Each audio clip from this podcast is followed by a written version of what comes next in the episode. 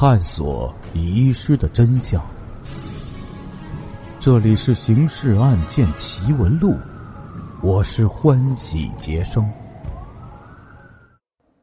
时间一九五六年，地点接仙斋。案件进程，何中堂听了同样感到十分震惊。他意识到此案凭要塞区保卫处的力量无论如何也是侦破不了的，也顾不上家丑不可外扬了，必须立即报告上级。何中堂站起来走到屋角的电话机前，抓起送话器要北京军区司令部。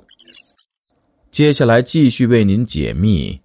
刑事案件奇闻录第二十号档案，接仙斋一案第五集。北京军区司令部接到接仙斋要塞的电话，予以高度重视。经过紧急召开的党委扩大会议的研究，决定：第一，立即向总军械部通报情况；第二，建议总军械部指派数名保卫人员和北京军区保卫部组成联合专案调查组，即赴接仙斋要塞开展侦查。北京军区派人去总军械部通报情况时，王树生部长已经接到苏联专家组组长马麦生乌雷从接仙斋打来的电话。王树生是去过接仙斋的，知道啊，那里是军事禁区，思忖能潜入军事禁区作案的角色，其本领自是非同小可。凭总军械部的保卫人员的能耐，恐怕难以侦破，只有请公安部刑侦专家出马方能破案。王树生正准备给公安部长罗瑞卿大将打电话呢，北京军区的人来了。北京军区派去通报情况的那位名叫娄百明，是军区保卫部的中校处长。王树生派秘书出去接待，娄百明呢，把来意说明后立即告辞而去。秘书便向部长一五一十做了汇报。王树生一听，寻思杨成武大约袖中另有乾坤呢。北京军区是个藏龙卧虎之地，说不定有侦查高手，便打消向罗瑞卿求援的主意，让秘书给北京军区打电话。总军械部赞同北京军区的意见，即派四名军官去司令部报到。下午，总军械部保卫部的四名军官赶到北京军区司令部。北京军区保卫部也已指定六名军官参加专案侦查组，双方十人开了个会，议定以北京军区保卫部娄百明处长担任专案组长，总军械部保卫部副处长金初亚中校担任副组长。鉴于情况紧急，专案组决定连夜驱车赶往接仙斋。专案组一行十人分成两辆中吉普，在晚上八时许离开北京。北京距接仙斋六百余里地，因部分道路路面情况不好，中吉普跑不出速度。抵达接仙斋要塞司令部时，已是次日即六月二十九日清晨五点钟。专案组成员已在路上打过盹儿，一到目的地啊，就投入工作。先听要塞保卫处彭启处长介绍了情况，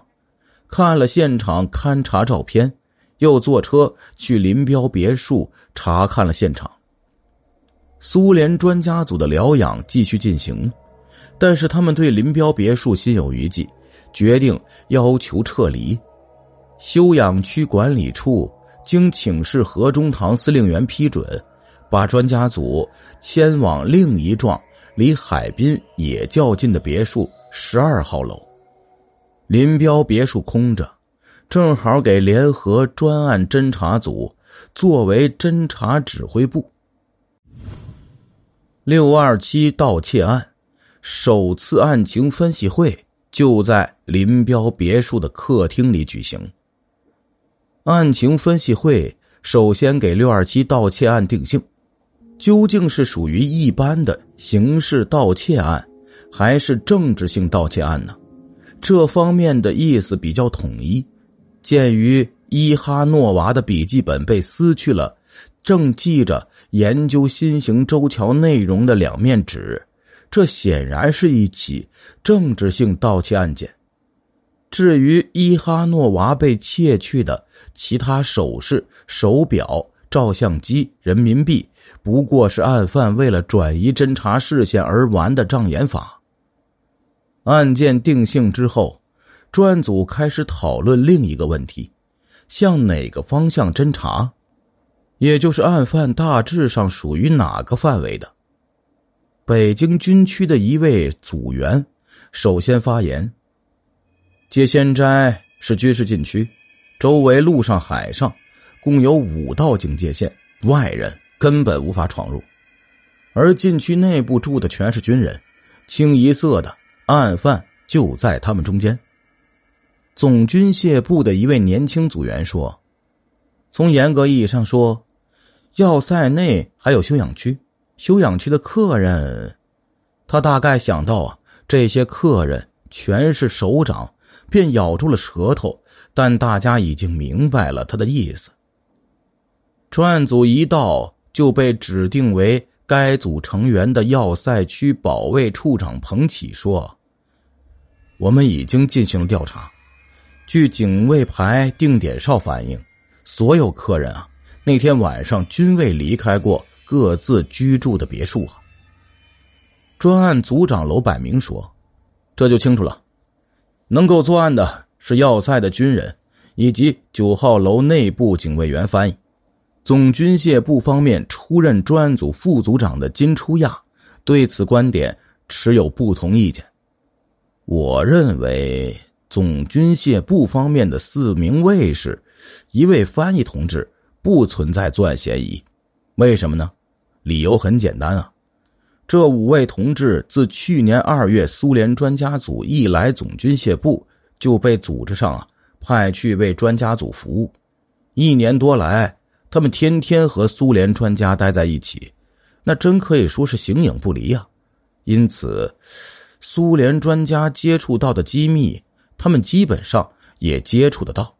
女专家伊哈诺娃被撕的两页纸上的内容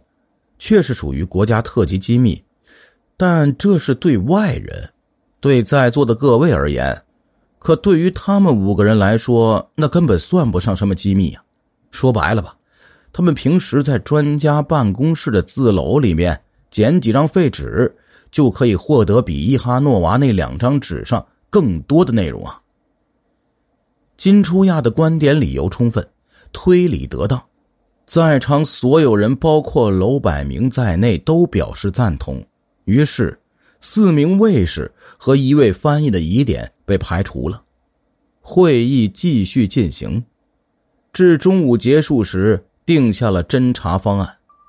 在要塞区一千二百名官兵中进行初步查摸，每个人都必须说出昨晚一时至三时这两个钟头里在干什么及两个以上的证明人。专案组将对此进行缜密的调查，对其中的可疑者予以侦查。当天下午，侦查方案得到要塞区司令部的批准，一道由何中堂司令员签署的命令传遍了要塞区的各个营房，即时起，要塞区任何官兵不准离开本区域，以班为单位进行自报互查。军令如山呢、啊，雷厉风行。当天晚上已有不少材料送到专案组，自组长楼百明以下，全体成员挑灯夜战，三人一组审阅材料，每份材料都需经三人过目签署意见，这样查了半个晚上，理出了十几份看上去觉得不大顺当的材料，一一记下当事人的姓名，单位，楼百明指定专人次日挨个谈话询问，看是否有可疑之处。第二天六月三十日上午八时，各单位已经送来了全部人员的材料，楼百明把全组人员分成两波，一波审阅材料，一波下联队调查，折腾了一天毫无收获。当天晚上，专案组又开会分析情况，会一直开到午夜时分，人人弄得精疲力尽，但在侦查方向上并未取得什么突破。